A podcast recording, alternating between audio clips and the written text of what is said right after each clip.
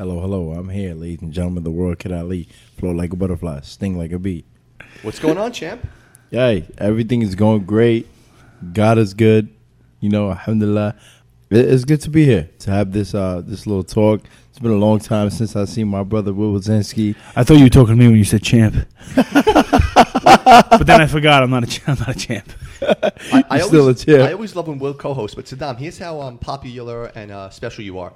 Will only does shows with me Hmm. when beer or food is provided. So right now we're in a gym here in Brooklyn. This is true. Will's done like five shows with me, but only when there's big feasts in front of us or free beer. For him to show up with nothing, and he actually bought, he actually brought donuts. That's a special thing. That's, that shows you're a special dude. Uh, For sure, that's my brother, man. Oh man, that's that's hilarious. All right, you got excited to see Will. I've never seen Will so excited. How do you guys know each other? Obviously, come up through boxing, but tell me the first time you met him, when you remembered him, and give me one good story about each other. Well, I remember Will Rosinsky in Starrett City Boxing Gym. You know, where we would come in, we would put in the work. Man, we used to work so hard. That's crazy. Um, How old were you yeah. guys at this time when you first met? How old are you guys? I was probably.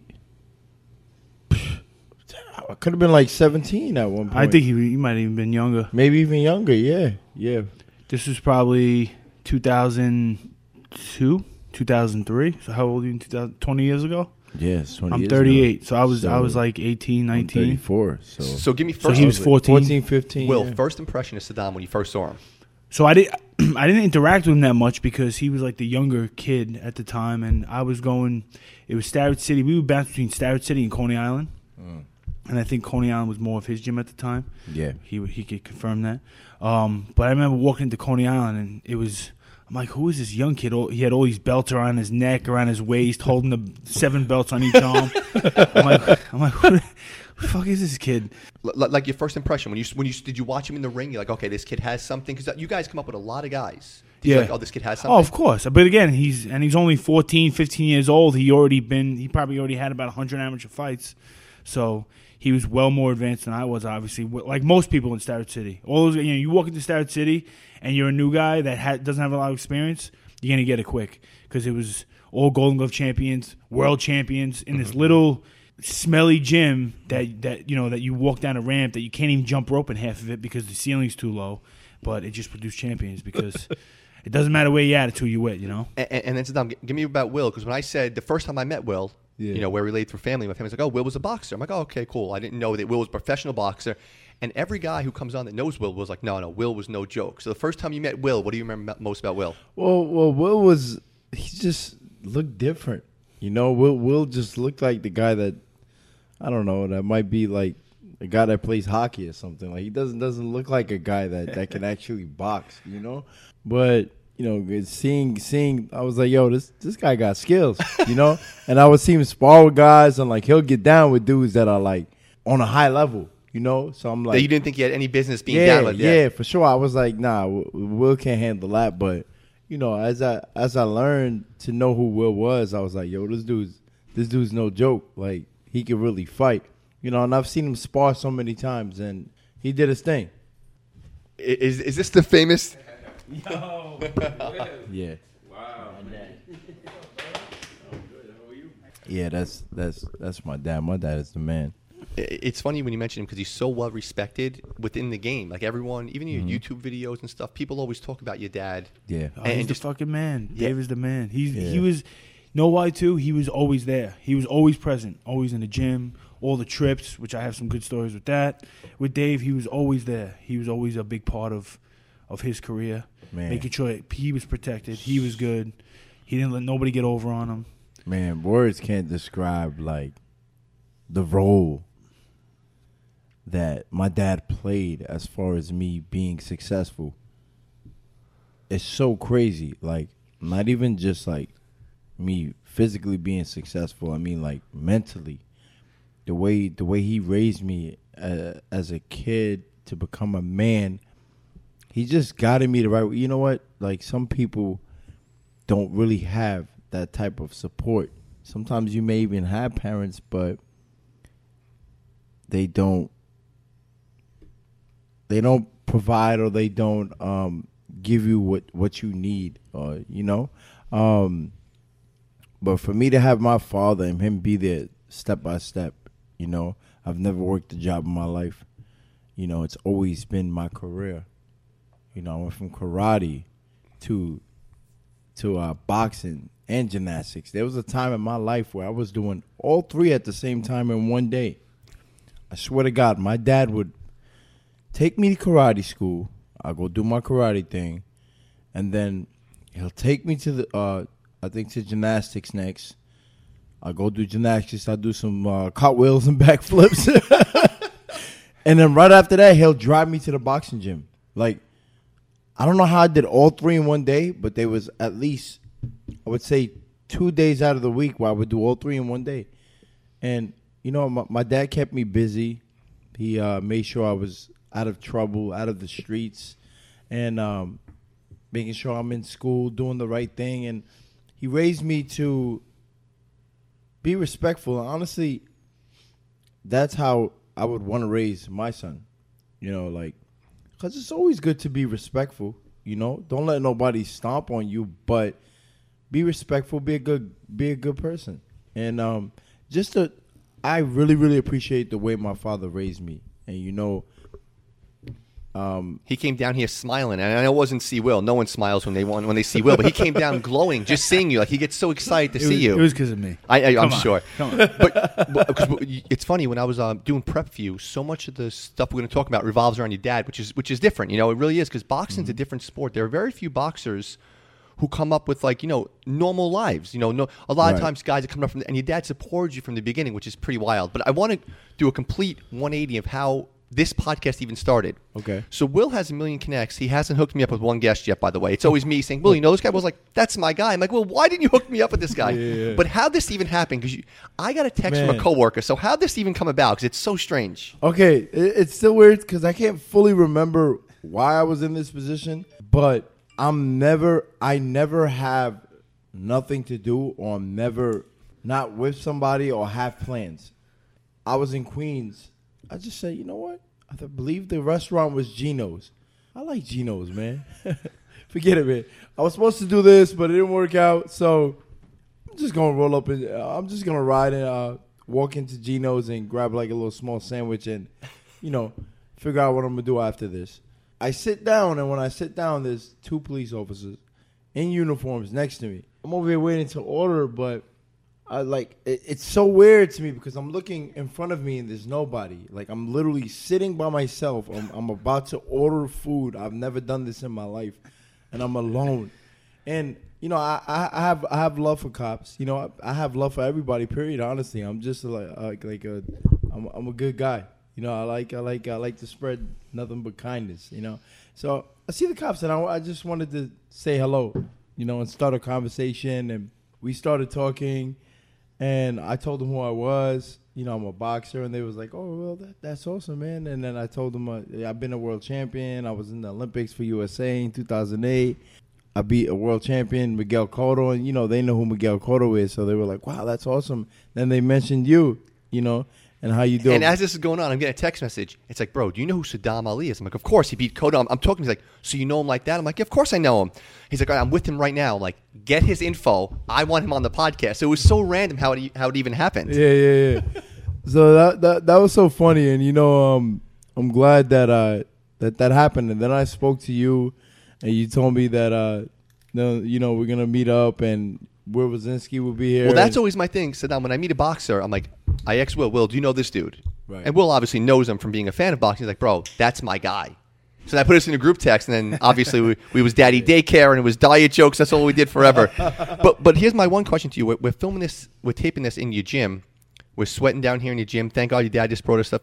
We could have did this in a bar or a restaurant. Why do you hate us being happy, Sadam? Like we could have we could have been in a great restaurant in Bay Ridge, an Italian place, a Yemenese place, and yet we're sitting down here sweating to death. Why do you hate us so much? Um, you know what? In my life, I've had to suffer, and now he's uh, making everyone else suffer. Yeah, No, yeah. You know what? I had to be in saunas. You know, some Mm-hmm. people go in saunas to relax. Oh, I love going in the sauna. It feels so good. But me, I'm like every time I think about going in the sauna, it's torture for me because every time I've went in the sauna is because I needed to lose weight for a fight. So it's stressful. So eh, eh, anytime I go to like a place where they have saunas, they have this, they have that, and everybody's going around, uh, you know, to to uh, go in the pool, and they're like, "Oh, let's go in the sauna now." I'm like, "Sauna? That's hell. Yeah, for me that's hell, but to them it's like, oh, it's so relaxing. Like, not for me because it, for me I feel like it brings back the memories of me struggling in the sauna to lose weight for an upcoming fight. How would it be a good feeling if you're sitting down, it's super duper hot, and you're sweating? I have one of the coolest like back sets right now. I'm seeing the gym behind me. I'm seeing the ring. I'm seeing your belts. I'm seeing the gloves. You and Will, like your eyes are lit up over here. We have the old articles on the wall. How many times a week are you back in this gym? Um, I used to do six days a week, but then, thank God, it changed to five days. So we get Friday and Sunday off. My, my question is, listeners, obviously you're still in good shape. Why would you be working out five times a week? Are you trying to make a comeback or something here, Sadam? Uh, I I can't say too much, but we're, we're working. We're definitely working on something. You know, I've been fighting my whole life. I'm at a different mental right now as far as boxing, which feels good. The only hard part is, honestly, is the getting in shape part and making weight. But other than that, mentally, I'm at a different place. Like physically, I, I feel like I know things in that ring that's like on another level. It's like because it could also be because I've been I've been working with these YouTubers, uh, Adam Saleh and Slim Albaher, and I've been traveling with them overseas. They've been fighting on like these big influencer cards. It gave me the itch. It gave me the itch. I was like, you know what? I want to get back into this. so you've been wrestling with this decision for a while. Yeah, I've been I've been wrestling with this for a while now because I lost the love for boxing. You know, and, and when you lose the love for something, especially a sport like boxing, that's dangerous, man. When you say you lost the love of it, I always compared a lot of your things to like a Tiger Woods thing. You were boxing since famously since eight years old. Right. So when you will you too when you you lose the love of it, it can be dangerous because now if you lose the love of golf or the love of basketball or whatever, I'm done. Mm-hmm. In the ring, if you lose the the, the love of boxing, you're gonna get hurt like physically and mentally. That that's draining. So you lose the love. Did you lose the love also, Will, or no? Partially, yeah, and and the business side of it, which is mentally draining too. Mm-hmm. You know, because it's very, it's a big business. Yeah. You know, people don't see it as much, and a lot of people talk about it. Oh, it's a business of boxing, but when you get down to the nitty gritty shit, like, it's a business, bro. You know, like if you're not putting ass in seats, it's harder to get a big shot. If you're not doing, you know, like it's all business. Obviously, if you keep winning and keep knocking guys out, yeah, of course you're gonna get a big shot and stuff. But you know, at a certain level, to, to get noticed, to get known in, in you know, on the mainstream media, it, it's it's tough. Um, it's just and again, it's a business. But that's what I lost a love for a lot. Also, The purity of it, like you lost the purity of it. It was more of a pure sport. yeah, because you know when you're young and you're an amateur, you, you're doing it. You know, you- you're doing it for free. Yeah. you know, The and then of you- it, too. And it, yeah, and the the motivation is the sport because you're doing it for, obviously because you're doing it for free. But then you become a pro, you get a little taste of money, then you get a little more money and a little more, and, and every guy's different. Obviously, I, I mm-hmm. didn't make as much as maybe Sadam or, or Danny Jacobs, but you know, I made a little more, a little more, a little more, and then you know, now you start getting a taste of some money, so you want you're hungry for more money, and mm-hmm. then it's like then you start questioning yourself: Am I doing this for the money? Am I doing this for the love of the sport? Do I want to get up and run right now? Am I doing mm. it just because of the money? And then it's like, and it's, it's a fucked up battle in your head, you know. Um, Now, now, so now let me ask you this: when, when you're thinking of coming back, you know, you're thinking about it. You're, you know, you're you're traveling like, wow, I want to do that. I want to get back in there. I can always akin to you like a pitcher. Like you can be a pitcher throwing 100 miles per hour. You hurt your arm. Now you got to be a smarter pitcher, which is going to be you. Now you can be a smarter boxer in the ring. When you're there, you're close with your family, your pops. You you sit down. Hey, dad, I got to talk to you.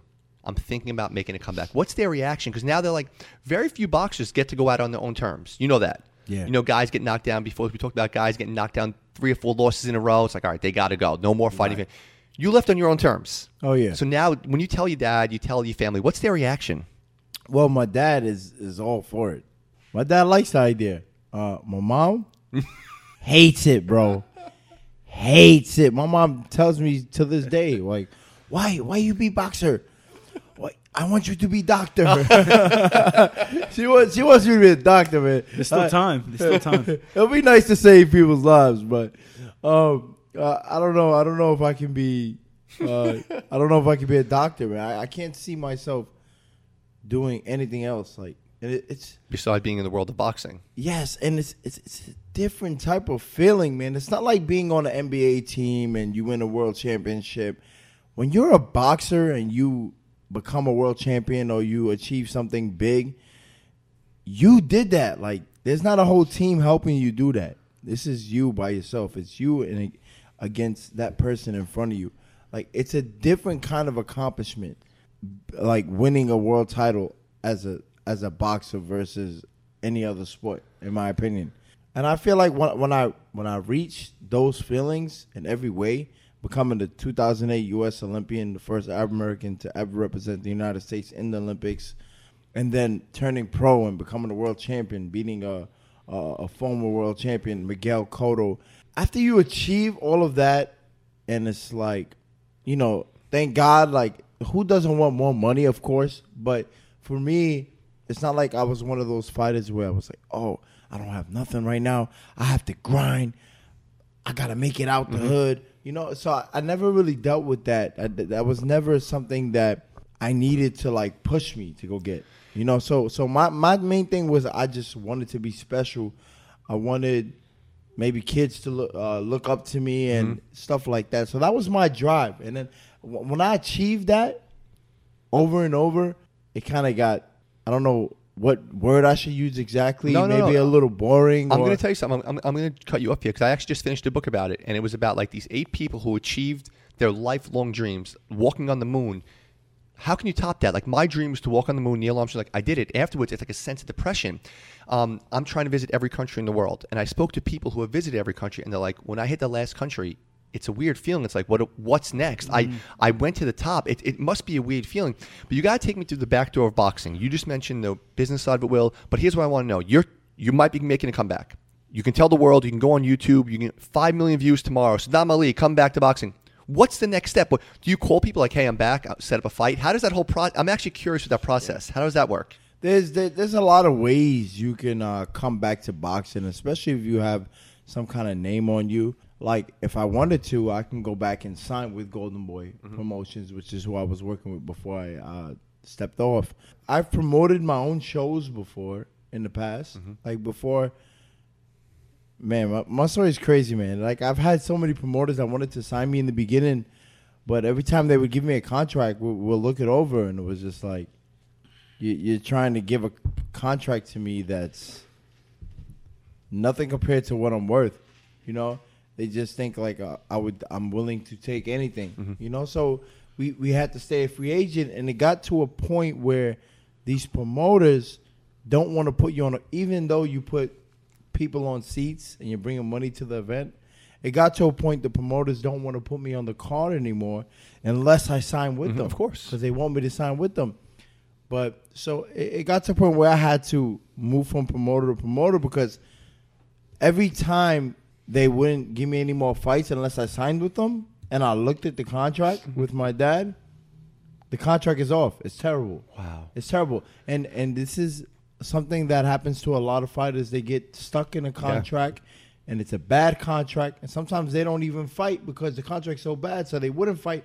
Now they have to stay out of boxing and it it ruins their careers, you know? And I want to say something. So I, my this is my opinion. Yeah.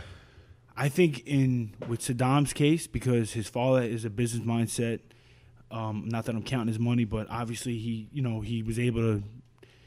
Boxing was his only source of income, so to speak. Even as an amateur, his father was there to support him.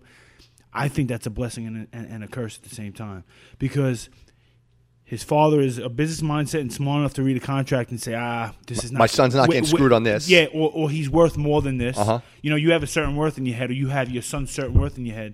You get a contract from a golden boy, or I don't know who gave you these contracts, and it's like, no, he's worth more than this. Mm-hmm. Now, it's a blessing because you have the right people behind you. You have your father that is willing, you know, is is is out for obviously your best interest, Mm-hmm. but then at the same time, you have a, a golden boy, let's say, for example, as uh, just an example, gives you a contract that maybe you don't think it's your son's worth more than that. But at the end of the day, let's say he signs with them, they could get him to places that maybe dad can't get Gotcha. you because, listen, he's in the business of real estate and stuff, not of boxing. So although he might th- he might think that his son's worth more than that, he might be at the time, but Like they had the ability in the in the future to to promote him the right way in boxing. You know what I mean? So it's it's like a blessing in disguise there. So that's why sometimes a guy that has boxing just to eat, you know, he, or Yeah. he needs boxing. Now, all right, yeah, I'm going to sign this contract for 50 grand, and they're going to get probably, you know, 30% of my purchase, whatever the case may be, uh, of where he thinks he, he's worth more than that. But at the at the end game is now they're multimillionaires because when they get past all this little bullshit, now they're they're they're, they're big they're worth big money. And you know, it, that's great you said that. And it's funny as a boxing fans hate the influences. Influencers like, oh, this fight's a joke, but yeah, I don't. No, no, no. But I'm saying, but it's making so much money Oh, because it's kind of like, it's kind of like you know, remember when UFC came up? It was like, oh, F, you know, fuck UFC, fuck UFC. But UFC was like the different thing. Now these YouTubers and these influencers, they're giving other boxes like, all right, you know what? Top rank, these guys, we're not getting. We can make all this money from this other one. It's so good for the boxers itself. Look at Amanda yeah, Serrano. unbelievable. There's your perfect example. Yes. Yeah. She she's she's probably the first multimillionaire woman champion, and she deserves it, and a lot of women do. Mm-hmm. Yes. But the point is now she's getting it. It's because uh, you know the Paul brothers or whatever. Yeah, One of them. No, but the influ- the influence are really helping He's taking care of them too, and he you know he's like he's like uh, coming from the bottom kind of guy, so he understands it. and, and, and on this says it's struggle now. So now, do you have a game plan if you do come back, mapped out where you want? You think your next fight might be who you want it to be? Have you thought about any of that stuff yet? Um, before I get into that, uh, I want to say, yes, the, the the influencer thing and everything that's going on. Some boxers try to hate on it and say, "Man, what is this? This is not real boxing. Like this is a joke. It's making boxing look bad." No, like how could you think that? That that's bringing more More eyes, fans yes. to boxing. That's bringing us more money. You know, for a fighter that's coming up, that's bringing us more money. Mm-hmm. It's it's great. Um, it's bringing more TV networks in. Look how many how many TV networks are coming in like out of nowhere, eh, giving up crazy money to the fighters which we deserve. You know, we're here, we're here to entertain. We're here to fight. We're here. We're getting punched in the face. So, know. uh, we need we need to get you know what's worth it. You know, Can I, I want to just say too, what what people are hating on with that is Mm-hmm. that this guy Jake Paul, oh this influencer, he's he's making multi million dollars on a fight, Yeah. and this other guy that's been boxing, whoever has been boxing since he's five years old, and he's coming up the the tough way, you know, he's not making that kind of money. That's bullshit. This is what they don't understand. Jake Paul and Logan Paul have millions of followers Exactly. on YouTube. So when they're gonna Kids fight, actually know when they're fighting, millions yes, of people are gonna tune in and watch, and that's what the name of the game is: putting asses in seats. And like, listen, if I was coming up and I was two and zero as a pro, and I'm fighting some schlep on a bullshit undercard, right? Would I get mad if Michael Jordan wanted to fight on the main event and make millions of dollars? No, because he people are gonna come to see him fight. They're not coming to see me fight as a two and oh. zero. But yet, it's it's giving you forget about the money thing. So many more eyes now. Social media, where you're like, oh wow, Yeah. you had five thousand, now you have twenty thousand. Or fans that are not normally watching bo- uh, some twenty year old, fifteen year old girl Mm-hmm. that likes Jake Paul because he's so cute is gonna tune in. and now they follow people on Instagram and stuff, and all that stuff is makes so much money. And, and I actually love it as a fan. Like, I hope the boxes make every possible cent they can make. Yeah. All right, so we're talking about the present. Let's go back a little bit. Like we said, eight years old, you started boxing. Sweet science. The- I hate asking generic questions, but obviously, who was your idol growing up? There's only one, right? I, I, I can guess that. There's only one. Uh, there's uh, there's pretty much two, but the the one that's really my idol is Prince Naseem Hamed. of course, of course. oh man, this this guy, man. this- Tell me the first time you saw him fight, because I remember, you know, the first time I saw him, like, oh, this guy, like, he's in the ring. I'm like, who is Yeah. this clown? I just remember my dad like just pushing pushing up the couch all the way to the front of the TV to watch it way back in the days. And I would that's how I started to watch it. And then I would watch it and I'll see this guy coming out. It's like he's at a performance. He's coming out dancing. He just makes it look so fun. And he gets in that ring and oh man, he puts in work. And he's dancing in the ring too. Like he does he, he makes it look entertaining. Yeah. He made boxing look fun. At eight years old, I wanted to box, and I didn't feel like I was punching people in the face. I felt like it's a real sport to me. It's just like was your dad a fan of boxing, or was he a fan of the Prince first? he was. A, he was a fan of the Prince, but he was a fan of boxing. Okay, okay, always. Yeah. In my opinion, I feel like he was a fan of boxing. He he, he really did like boxing. Will, who was your guy growing up? I didn't have one. Really? There was no one you like. You like I this. I watch this boxing. He makes me want to be a boxer. Not really. No. Really? I did my my journey to boxing was was odd. I did karate for years when I was little. a kid I was in high school with was like, "Yo, why don't you come to this?" Uh, it's actually he, he's a retired lieutenant on NYPD. Dave Sieve. He was the the head coach of the boxing. The team. boxing he just retired a couple of years ago. Yeah, he uh he's like, yo, he he does this thing on at like a karate dojo where he does boxing class like twice a week. I was in high school. I was like, all right, and I I tried it out. I liked it. And uh, I just went from gym to gym until I ended That's up in wild. City. So it Yeah, wasn't like, I- I'm gonna start wasn't- watching guys. I wasn't a big boxing fan. I wasn't like this diehard fan. I didn't Wow. watch anybody coming up. I uh, kind of just fell into it. It was weird. Now, so I'm going to the Golden Gloves. You win it two times, two different divisions, which is accomplishment in itself. Then the 08 Beijing Olympics. You mentioned it earlier. You stole my thunder. First Arab American, come home to your dad from Yemen, who's an immigrant who loves boxing. What's his reaction? Forget about your reactions. I'm always like, hey, how were you when you got drafted? When you won, what was your dad's reaction? Like, hey, dad, I'm Man. representing the United States of America in the Olympics in China. My dad is one dude that has always believed in me. Like if anybody, my dad believes in me more than I believe in myself. You know, and that that that's a, a beautiful thing. It's a beautiful feeling. Um, he felt he felt amazing. I know he was so proud because, you know, at the time there was uh, Terence Crawford trying to do the same thing I was doing in my weight class, and I happened to draw him first. You know, so my first fight for the Olympic trials was against Terence Crawford, and uh, and I beat him. You know, um, going into the last round, I think I was either up one point or down one point, so it was a close fight. You know, but then I ended up winning by like at least five points. Terence Crawford was the favorite, you know, to represent the United States Yeah. in the Olympics. You know, and I went in there and I took him out. You know, so it was like it was a great. And where was that fight?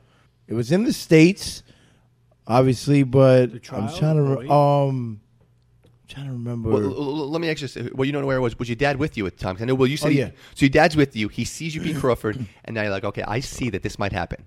My son might go to the Olympics. oh yeah, Now, I know there was all, all different stuff going on. Were did you get a call, or did you know after you won the whole thing you were going to the Olympics? Was it a phone call, or how did they tell you you represent the United States? um, who you you have a bracket. Yes. It's probably about at least fifteen, maybe like fifteen fighters, and then you know through the bracket. If you if you make it through the bracket and you're the last one and you're the last one standing, you're you're the 2008 U.S. Olympian. So so that I knew as long as I took everyone out, I would be the Olympian, and uh, I worked hard. And what did I do back in the days? I did school, gym, maybe football on a block, Gymnastics. gymnastics, karate. But Not that so, late, right? You weren't doing gymnastics then. Oh wait, Oh no, no, no definitely. That- that was yeah. I was already done with gymnastics by then. The 08 but- Olympics was that the Ralph Lauren suit? The Ralph Lauren suits, the real nice with the hats, the oh, blue. Oh yeah, yeah, So, yeah. Because I'm always fast. First, of all, I love the Olympics, and every time I travel, I go to the Olympic sites. Opening ceremony. I heard it's a long. I had a few Olympians on. It's long, isn't it? It is long. And now you're there in that nice suit. I'm looking to my right and I'm seeing Dwight Howard, Kobe Bryant. Like they're literally walking like besides us, beside us. Like it was crazy.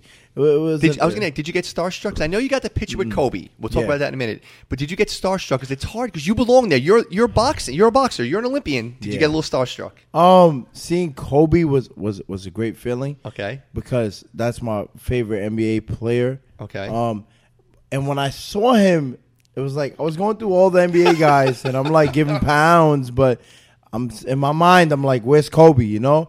And I go up the stairs, and I see Kobe coming down the hallway, and I was like, "Kobe!"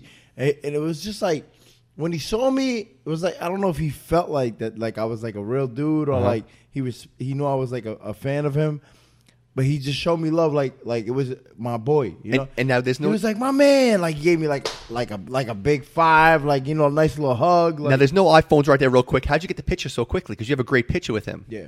Did you have a um, camera with you? over there? That was there was no camera with that, but then I ended up seeing him again. Oh, okay. somewhere else, and we took that picture, and he was like, "Yo, get that gold, man." I was like, Oh, "Yeah, man, sick. you too." He was like, "You know, I'm is gonna sick. get it." You know, That's So, wild. Yeah, it, it was it was an amazing feeling. Where's that outfit amazing. now? Oh, it's, might be in. Actually, it could be. It might be in the gym. All right, we gotta check. We gotta see if that outfit's there. You're there now, and obviously it's not, it's at home somewhere. you're, you're there for a few hours. Did after a few hours of the opening ceremony, did you get a little okay? It's it's I'm over now with the Olympic ceremony, right? Um, I don't know. I, I mean, I don't feel like I've really felt like that. I just remember walking, and, and enjoying the moment. Next to me, to my right, was Dwight Howard, and there was there was uh, you know, um, Chinese people on the side, you know, just doing this, saying "Welcome, This- welcome," you this know. ceremony was Dwight Howard made a joke, you know. He's like, "Welcome." He's doing the same thing. Yes, yes. He, he's hilarious, man. He made me laugh, and I, and I'm walking down the ceremony, and then I hear somebody singing. I'm not gonna lie, it wasn't the greatest voice. Uh-huh. Come to find out, as I get closer, it's Jackie Chan. Really? I swear to Oh, God. now I have to go rewatch the opening ceremony. I swear to God, it was Jackie. It was Jackie Chan. I don't know what the hell he was singing, but Jackie Chan was going crazy on that mic, man. I'm like, what?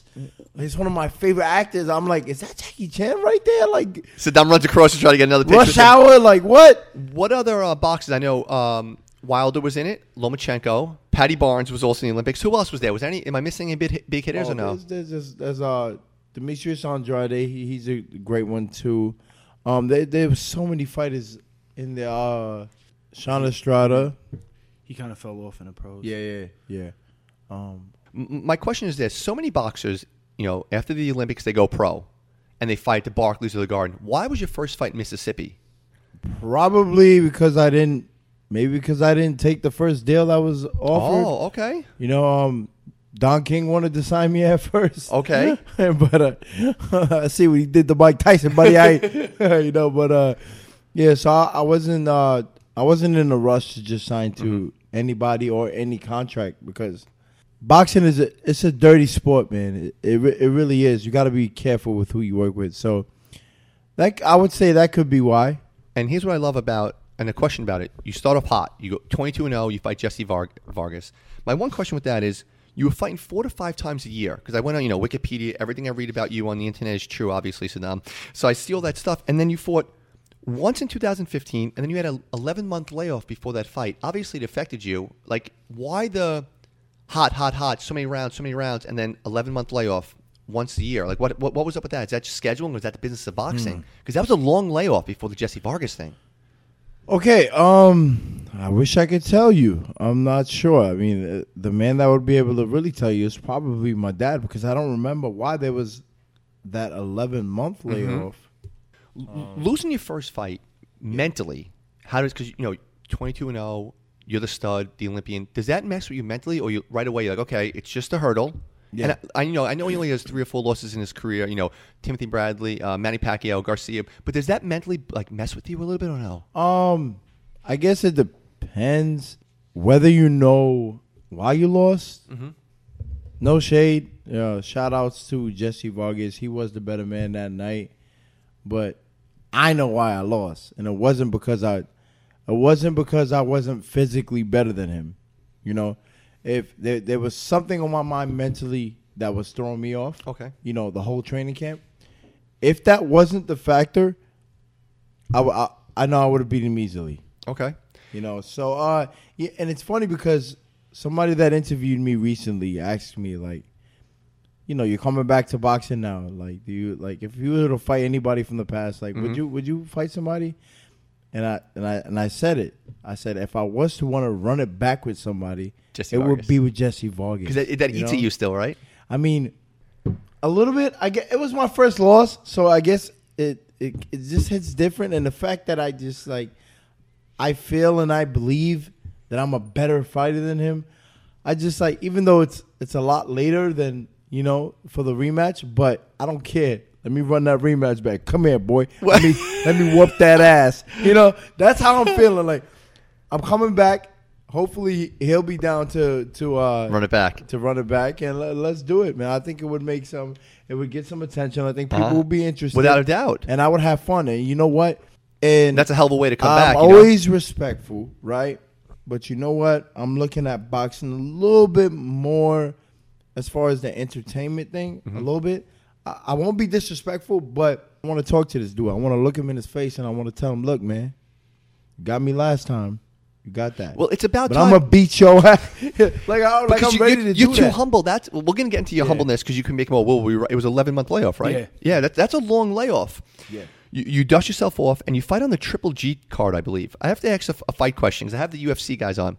You fought earlier on in that. Do you hang around to watch that fight? What'd you do? Do you remember like if, if you're on a card with a big fight, do you do you go back to hotel room? Do you hang out at the at the arena, the stadium? You hang around and watch? Yeah, I'm, I'm always in the arena. Love a- it. after the fight, and I'm I'm always waiting to see the the main event or whatever it is. You know, I'm usually with my dad. You know, you know, I might, I might just be sitting down, or I mean, obviously, I, after after my fight, I'm walking around the whole arena, and and I'm taking pictures with people, Mm-hmm. And I'm meeting some people, but then I go sit in my seat, and I enjoy uh, I enjoy the fights. You know, um, I love boxing, so especially when there's like a big like fight like that, like Yeah. let's say Triple G was fighting that night, then yeah, well, I would love to stay there instead of going to the hotel. What am I going to the hotel for? Let's watch this damn fight.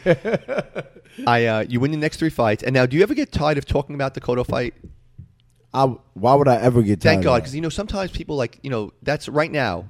There's gonna be more, but that's one of your defining moments. And so many people are like, oh, but I'm glad you still want to talk about. it. I love that I walked down the stairs and I saw the you know the Cotto Ali poster. It, it gives you chills.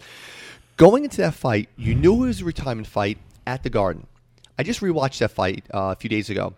Do you know what the odds were against you for that fight? I believe it was about eight to nine one. Something Nice. Like that. yes. It, it- you were. If I wish I knew you better, I would have bet on you. You had to bet thousand dollars to win hundred dollars on Cotto, and if you bet hundred dollars on you, you won seven hundred dollars. So if someone threw a G on them, you know they win seven Gs. Yeah. Was it weird for you being, you know, you're a hometown guy. The Garden's one of your homes. Having such a pro Cotto crowd there, did that mess with you at all? Hmm. It That bothered did- me. I'll be yeah. honest. I watch it. I'm like, Before getting into that, Yeah. let's uh, somebody actually did bet five thousand on me, and they sent me a receipt No. on Instagram after my fight. Swear to God, Sick. They Wow, they, so they they won like bet, they thir- over thirty uh, Gs. Yeah. Yeah. They they sent me it and I seen what they won and I seen what they bet. And they said, Thank you, brother. So- I swear. And I read it and I'm like, wow. I'm like I'm like, congratulations, bro. I mean, thank you. I'm like, you deserve it. Like you believed in it. You know, a lot of people didn't think I was gonna win. So Wow. like, like you deserve that money, you know? So like so he definitely bet on that, he, and he made it count. So that, that was awesome. Uh, that was beautiful to see. You know, That is Uh, cool. Somebody, That's sick. yeah, somebody like gambled with it, and I guess believed that Yeah. I, I would pull up pull the upset, and, and they, they got rewarded for it. So so I'm happy about that. All right, bro. Let, let me explain the the Cotto thing, man. My my whole life, in my in my my whole life in my pro career, I've always came out last. I've always been announced last. I was always the star, pretty much. You know that I'm about to beat these guys up, but this time I was coming out last. I was being announced first. Um, I was the B side. This is the first time ever I was the B side, but I understood it and I was okay with it because that's Miguel Cotto. That's a huge name. Yes, he was towards the end of his career, you know, but at the end of the day, that's still Miguel Cotto, and everybody still thought I was gonna get beat up and knocked out, and that's because that's why everything in life happens for a reason. I believe that strongly. Sometimes you don't even understand why it happened. That Jesse Vargas loss opened up the door for the Cotto fight. How so? How so? Because Cotto, I already know. Cotto looked at what Jesse Vargas did to me, mm-hmm. and he said, "Okay, I'm probably I'm not fighting long. Most likely, this is my last fight." Look what Jesse Vargas did to him. He caught him with a good shot. He fell.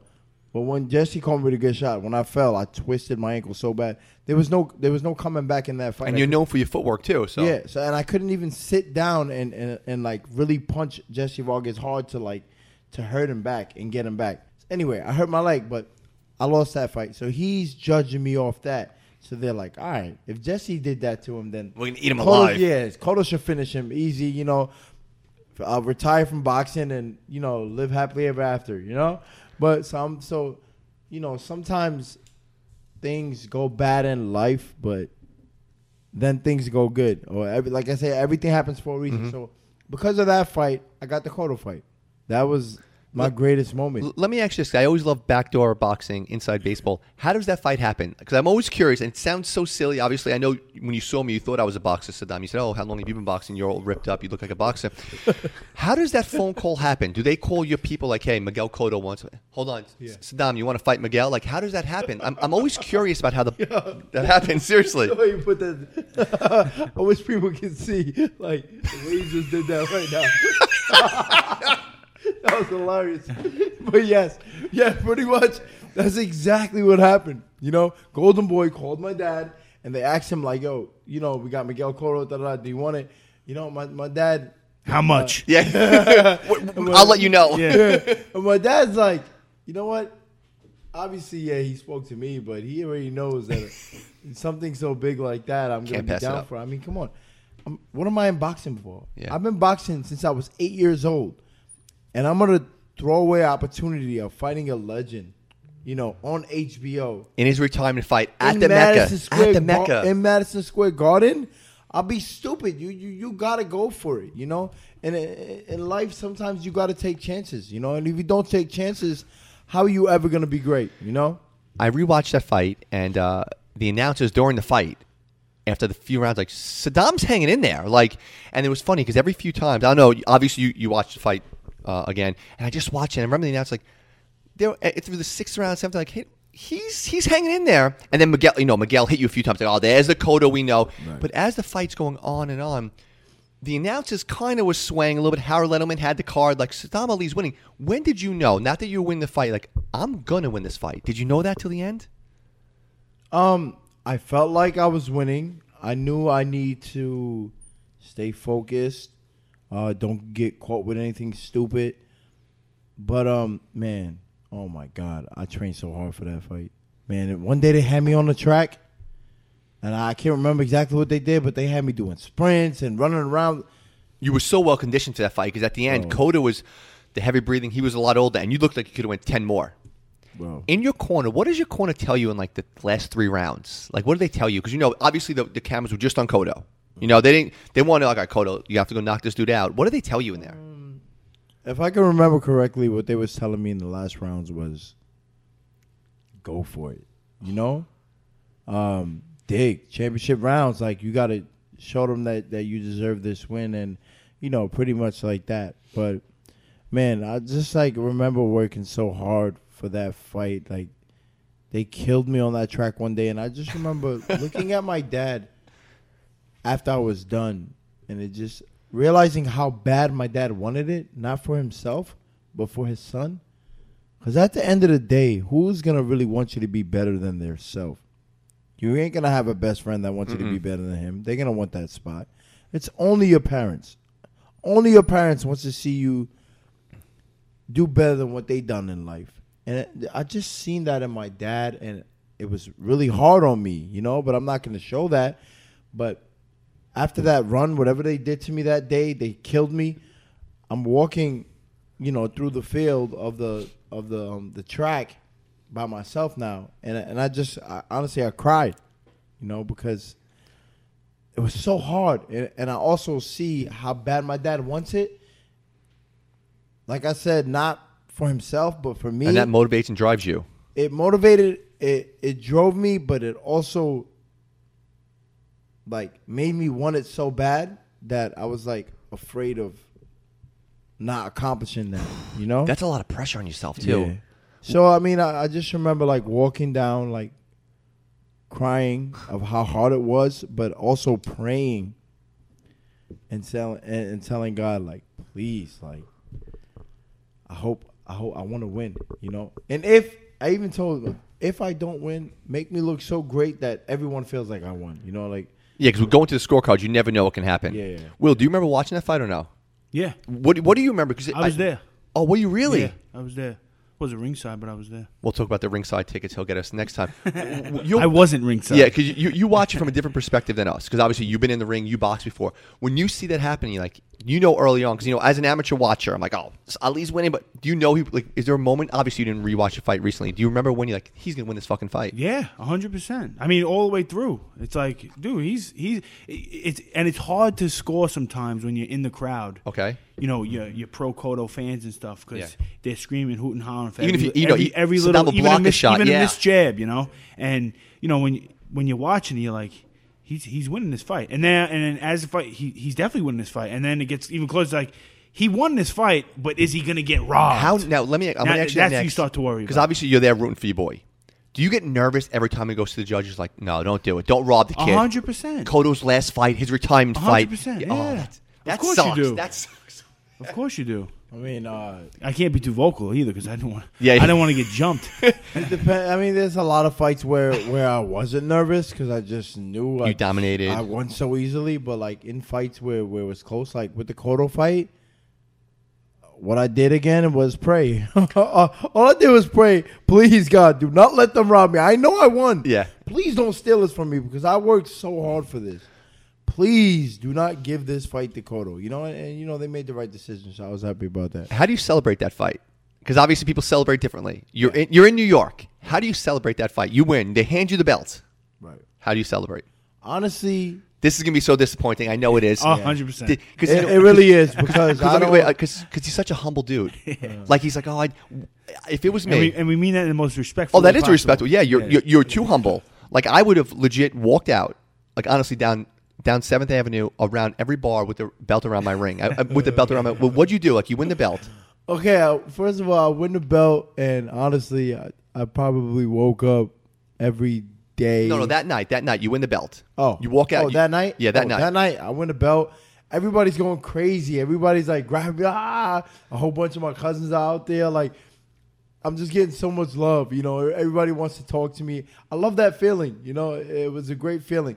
So I, I was honestly celebrating it by people just giving me respect. I guess that's a good feeling. Did, did you have a party planned afterwards? or There no? was no after party. Oh, my God. Nah, my, my father doesn't play that, man. My, my And I'm and I'm against after party bullshit Yeah, too. my father- you can't plan a party before you fight. No, no, no. I, I don't want you Sadam. can't plan a win. I don't want Sadam to plan it, but he, he should have friends that plan that. You know? Let- let you know, a lot you- of guys set up after parties after a lot, a lot. win or lose, they All right, go well, to. we're the we're in charge party. with your, your next fight. Obviously, you're married now, happily married. Were you married or had a girlfriend back then? No, Okay, so was it the best night of your life? uh, uh, um, yes, yes. Did you did you have an amazing night? See, I, I'm sorry. No, this is so. no. I, I went home with my family, oh my god, this is the this is the worst championship story. my little ever. brother, uh, my sisters, my dad, my mom.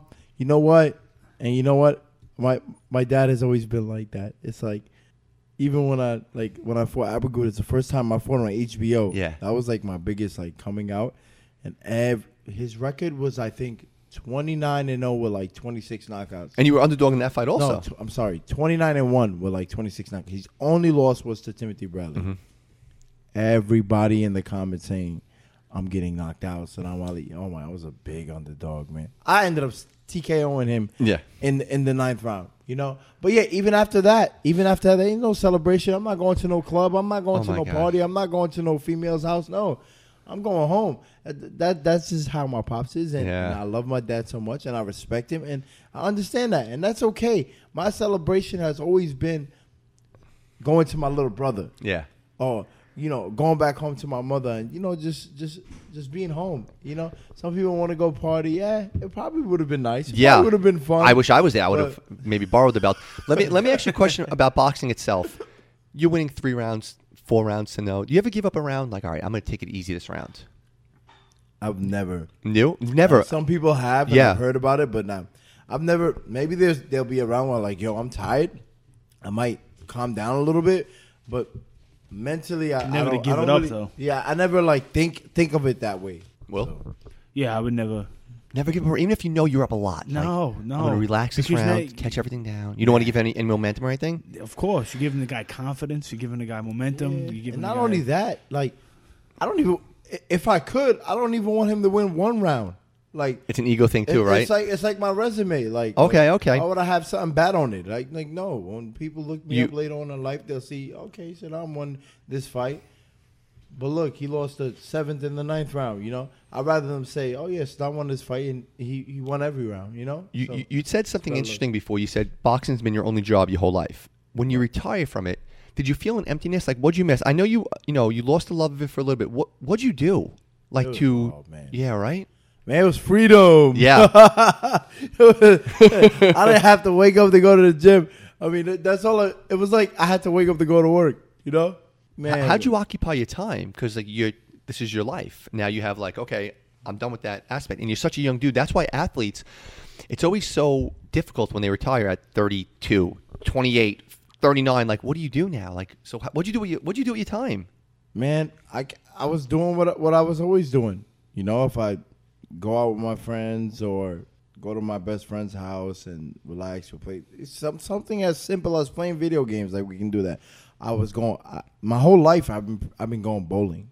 Like, Really? Yeah. Okay. Are you good? Like I'm pretty good. I, I've scored three two nineties in my life, which is almost like a perfect game. Of course, yeah. Wow. Yeah, it's like strikes all the way besides besides one. What was, what was your closest to 300 you ever had? What That round were you? it. No, what round did you blow it? Oh well, the the two nineties was my first throw was a, but they robbed me and I had one left, so I took that one down right for the spare. So you got the spare. and then I striked all the way through.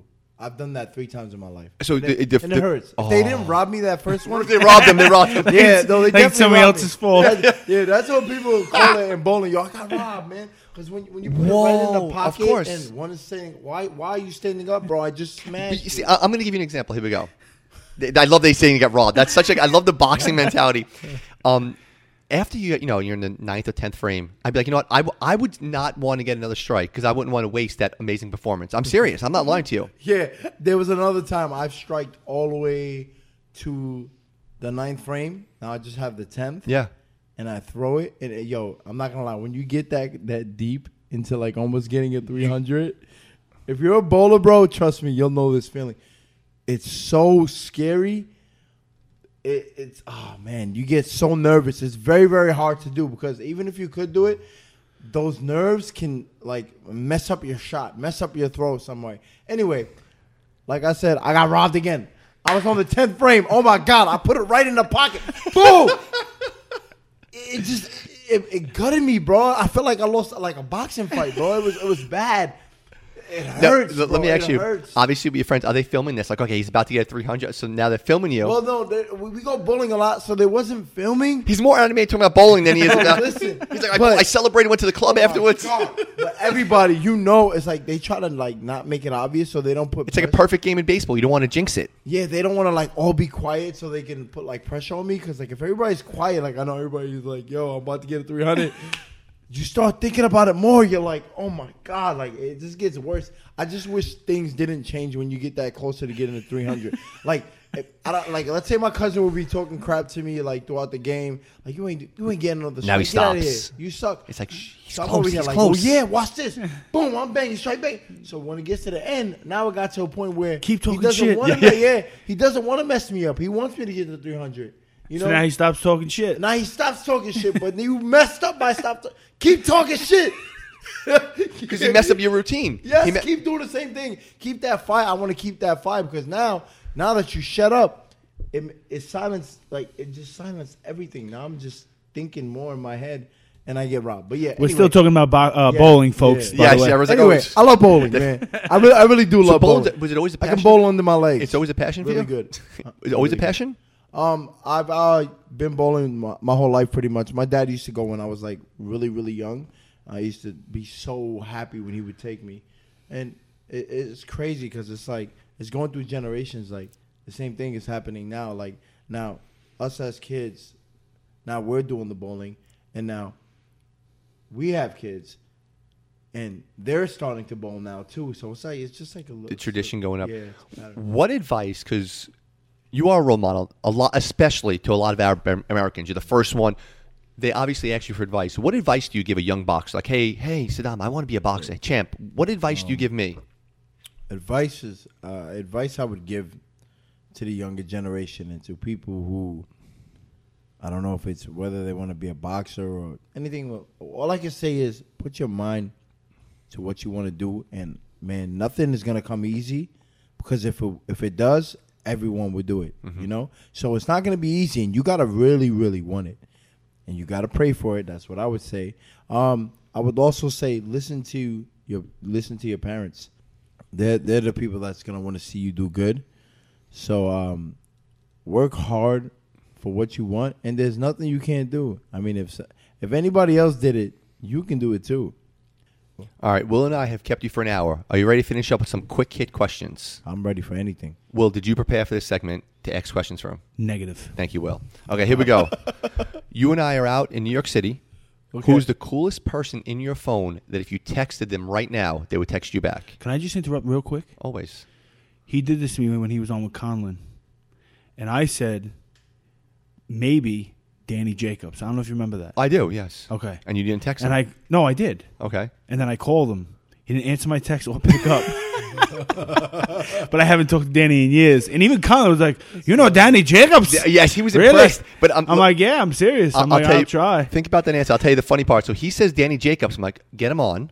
And then Paddy Barnes was there, who was in the Olympics with you in 08. Paddy Barnes is like, oh, mine is um, Anthony Joshua. I'm like, call him up right now. And he calls Joshua, and he goes to voicemail. I'm like, ah. Like two hours later, You know, he calls him back. Paddy Barnes calls me. He's like, Joshua just called me. I'm like, oh, it doesn't do me any good now because I want to get him on. So who's the coolest person in your phone? And obviously not Danny Jacobs because he doesn't write back, obviously. So He might, maybe, maybe to him. Who's the cool? is it- uh, My dad. No, no, no, no. It has to be a name drop. Remember, we have to impress people here. Even though I'm impressed by your pops, people in the city might not be. Mike Tyson. Oh, really? Nah, I'm joking. Oh, he's, Got him. I was impressed just now. I'm like, oh my I god. met I met Mike Tyson in uh what's it called in uh what was it Saudi was it in Saudi Arabia for the, the the Jake Paul event. Okay, Good guy, man. all right. Good guy. I love Mike Tyson, but um, I don't know. What's a name drop? I Who's don't, who, I, I- I don't really have. I don't. I'm not really. uh Oh, um, Sadam Ali. No, I'm joking. Um, it impresses me when you when you Will text me back. So, uh, I don't know because I don't. Sadam, I've this is the never worst been quick the hit type of- question. I know.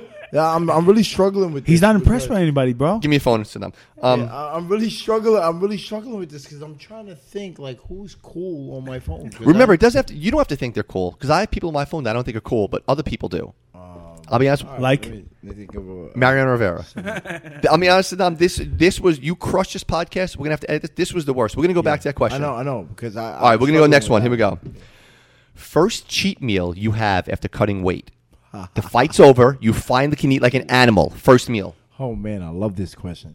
I, I want to say cheeseburger with French fries, but I'm not because I would be lying to you. Okay, okay. okay. I'm gonna tell you exactly what it is. General Tso's chicken with plain shrimp fried rice. Chinese Wow. food. I love Chinese. Like food, dirty man. Chinese food too, like from, Yes. from the local place. from the hood. Yeah. I, man, I love Chinese food. I've always loved Chinese food, man. I don't, I don't know what it is. How about? I just, I just love it. Did you ever make a stupid purchase with one of your big paychecks? Ah. Give me dumbest purchase. That's a good made. question, but when you got a a guy like having a dad, somebody that What- what that's on dumbest per- top of you with that. Sadam, what is the dumbest purchase you would have made if your pops is like, "Go have fun, Yeah. give me one I dumb thing." could have done whatever the hell I wanted, and my dad, well, my dad's so smart, man. He, he did the right things, man. But all right, the most dumbest purchase that I probably would have done. Hmm. Let me think, man. I don't know, bro. I probably, I probably would have got like a real fancy car or something.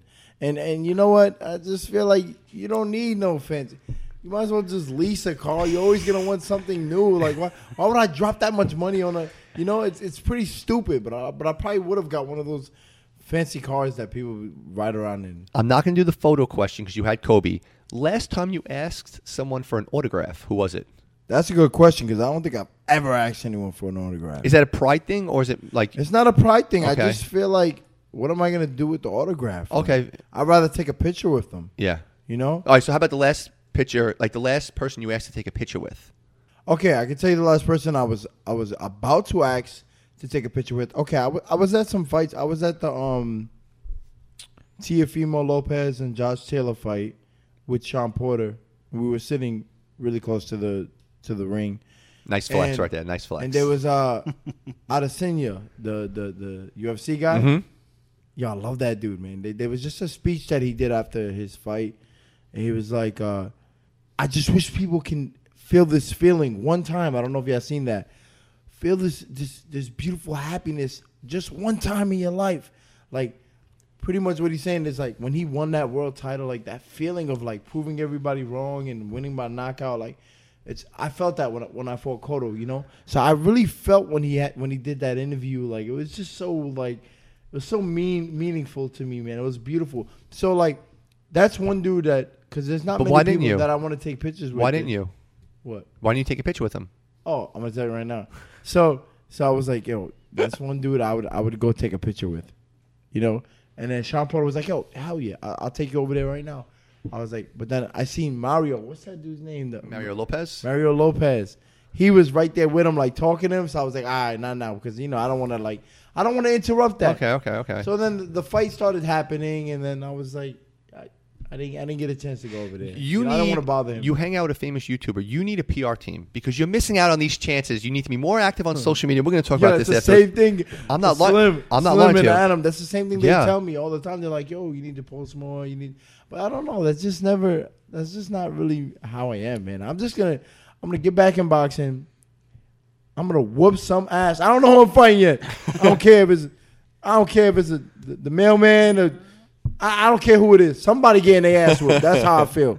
You know. So I'm gonna get back in boxing. I'm gonna do my thing, and you know, if, if, if uh, me being better with like the internet, I guess you can say, is it really important. Hopefully, I get to it. But if not, I, I don't know. Especially nowadays, that's that's Yeah, the way it's you crazy. promote It's crazy now. Yeah. I'm going to ask both of you guys this question, so we'll prepare for it. Oh, One fight in boxing history that you wish you could have witnessed live. That would definitely be the fight with Prince Naseem and Kevin Kelly in Madison Square Garden. Damn, it was so close. How old was I? I don't even know. But wow, that fight was was beautiful. Like just just the way it was the setup, the way they would talk crap to each other before the fight, like. And that fight was amazing. Like I feel like Prince Naseem got dropped, Kevin Kelly got like they both were dropping each other, and then uh, Prince ended up winning by uh by a knockout. You know, he stopped him, and it was just it was a beautiful fight, man. It was it was beautiful. So that one I, I would have wanted to witness. That's a good answer. Will, one Yeah. fight in history. Gatti Ward. It's a great answer. Hmm. Is that why you said it? Thank you. I'm gonna tell you my Arturo Gatti story uh, off mic. Did you ever meet the Prince? Will is the the, the type of uh, Gatti. He would like Gatti Ward. Like you, you remind me of Just a like, bruiser, right? Yeah, he remind me of like, Like I got Ward, hit a lot and didn't go like, down? Just like like like you you like you you're the type of guy to me like when I used to see you like like you would die in a fight like if you needed to like that that's a, what, what you reminded me of. Like, It's a blessing and a curse. Yeah, it really is. though. That's why I got out so early, because I knew that and I didn't want to be uh, brain dead. Did you ever meet Prince? um yes yes. Tell me about that story before you finish up, because that must have been wild. Okay, Prince Naseem one day, one day he called me when I was I was I was. Uh, Did you meet him one day? He called me. Yeah, yeah. I have met him in person though, but yes, one day he did call me. The first time he ever called me, and he was like, and he was like, "Do you know who this is?" Like, and he has like his little like you know uh, British accent. Mhm. I was like, Prince Naseem. You know, we had a great conversation. Like it was dope. And how far away? How far along in your career was this now? This was Pre, you know, pre or post Cotto? Probably about. This is before Cotto. Wow. I was probably about twenty, maybe like twenty years old. It was ear- it was twenty twenty one. Oh, It was, shit. it was pretty early in my career, and then I ended up going to a influencer event, like maybe like a few years ago, um, and I and I met him in person, and wow, like, Did he remember you? Like he? I, he yeah, know- he knew. Yeah, he That's knew who I cool. was, and what a great guy, man! Like just to see him, like, like he's somebody I looked up to in boxing like so much. But I promise you, when I met him, just seeing the type of person he is, just made me like love him even more. It was like it was like very inspirational. Like, like I want to be like this guy because like he was also like really spiritual too. Like Mhm. talking about praying, and I'm like to be somebody like that big and like really like it's just the way he spoke. Like it, it's hard to explain, but he he and yes, he was very funny. Like he was just a he was a dope guy, man, and, and it was it was it was great meeting him in person. Like it was three times better than I would have ever imagined. Like meeting him in person, like and, that's crazy. I'm going to ask you guys this as we finish up, and it's come from two different perspectives because you are a huge boxing fan growing up, and Will, you weren't. When the fights are over, you both retired. Do you still watch a lot of fights, like if you uh, all the time, or is it because you know a lot of times I speak to a lot of athletes and they're like, nah, like honestly, Mariano Rivera's like, bro, I don't watch that much baseball ever anymore. Like, do you watch a lot of boxing? Do you get I- I never- excited for fights? Even back, at, even when I was in boxing, like I never really like like I, I wanted a break from boxing. So somewhere I kind of didn't. Because like is it because it's work? But if you it was guys? like if it was a yeah, pretty much. But if it was like a big fight, then yeah, definitely I Okay. watch it. Like even now, like I don't watch all the boxing fights, but if they're okay, like uh Terence Crawford and Spence, I have to watch. Of course. like I, I want, I really want to watch that. You know the the big fights, yes, but like a random fight on us. Nah, Uh, nah, what about you, I Will? Do you care. still? Same care. answer. Yeah, I, I watch the big fights. I like I'm mark a calendar for Yeah. for Spence Crawford. Oh yeah, every, yeah. But like all like the like the local stuff or even the fights that are not big names, I'm not really I'm not really tuning. Who's in. uh July 25th is uh Stephen Fulton versus the Monster, that guy from Japan. Uh, Mm. In a way, in a way, yeah, he's a beast. That kid. Monster. He's incredible. Uh, I see you already answered my question. Didn't you beat Terence Crawford as an amateur? World Kid, the champ. Where'd the nickname come from? Uh, the World Kid Ali is my nickname, and that came from my dad and another guy from Starrett City. That's His- old. That's his- always been your name. His name is since I know him. Yeah, Nermo. You know, you All know Nermo, Nermo, Nermo yeah. Lord. Yeah, he, he- him and my dad came up with that. So it was the World Kid Ali. Uh, flow like a butterfly, sting like a bee. No, I'm not Muhammad. I'm the World Kid Ali. Okay, listen. That's good. Damn it, that was good. Okay. um, they they gave me that nickname, and you know, I just at the time I was like, okay, the World Kid Ali. Like, what do I want to do? I want to entertain the world. I want to make the world happy. I want to. I want the world to watch me fight. You know, and I'm the type of person I love all people. So I'm the World Kid Ali. I love. Doesn't matter what color, what shape, what size. I love you, man. That's me. This has been, when I mean a pleasure, I had such a blast doing this. I loved how passionate you got talking about bowling and how great your stories were. Yeah, yeah. I loved how much you uh, talked about your dad. That's really, really inspirational. I love when people do that because, you know, a lot of boxers who come on, they didn't have a father figure or the, their parents weren't supportive of it or they had to fight to get out of whatever. Yeah. So it's so cool that your dad, and I love that your dad came downstairs, gave us drinks because we're passing out down here with the heat. That's what we're finishing. I have like 80, 80 more questions, but we're, we're dying down here. Will has to go play daddy daycare. Hold on, guys. this man is it is hot in here. Yes, and I'm almost done with my drink. But look, like, uh, have you even taken a sip yet, bro? I have not, not yet. He hasn't even opened it. Yeah. Crazy. Are you drinking mentally? Maybe like Yeah, yeah. Even though you're not very um great on social media, which we're going to change because you have all social media friends, plug the socials, plug everything because this has been a blast. And when are we going to hear about your next fight? When do you think it's going to be? So finish up with that. So I'm working. I'm working on doing like early, early September, Oh, okay. early September, and I'm also thinking about doing it. it it's it's possible. It could be on DAZN, and there's a lot How's of things going on. But I don't want to talk too much. I just want to wait course. until it's like finalized. Um. So yeah, so early, early September is, is what I'm aiming for. And the socials, how Yeah, everybody my can follow social- you. Uh, I I do uh, the Instagram pretty much. I mean, I have Facebook and everything, but those are not. I'm not really on. But my Instagram is the World Kid Ali. T H E W O R L D K I D A L I, just like that. Will, any closing uh, comments? No. Necktie. Bro, this was a blast, man. I hope you had fun because I had so much fun fucking doing I this, I had a man. great time. You know, I just it doesn't feel like you know I'm talking with people that I that I'm cool with, and I enjoyed this talk. We pretty much covered almost everything from bowling to boxing to, and uh, it was dope. Uh, I'll do it again. And, and here's how we're going to do it next time. I gave you a gift before here, so you're going to hook me up. I might walk down the ring with you. I'm not sure. I don't want to take all the um. No, I know. I don't want. Don't laugh. I don't. I, yeah, I don't want to take it away because it's your first fight back. You're right, So you're I'm like, oh shit, is that Mike's fight? I don't want to do that. So we'll um. I'll, I'll, obviously, I'm going to come to the fight, support you. So we'll, we'll talk about that afterwards, and we'll do a we'll do a nice pod. But here's the deal: we'll do it afterwards, and we'll do it from a nice Yemenis restaurant in Bay Ridge. Okay. That sounds good. We'll do some Yeah. good food after your uh, your fight. We're not planning anything, but after the fight, all right? Sounds like a deal to me. Champ, this was a blast. Will, thank you for doing this, bro. Yes, thank sir. you. Thank you for having me.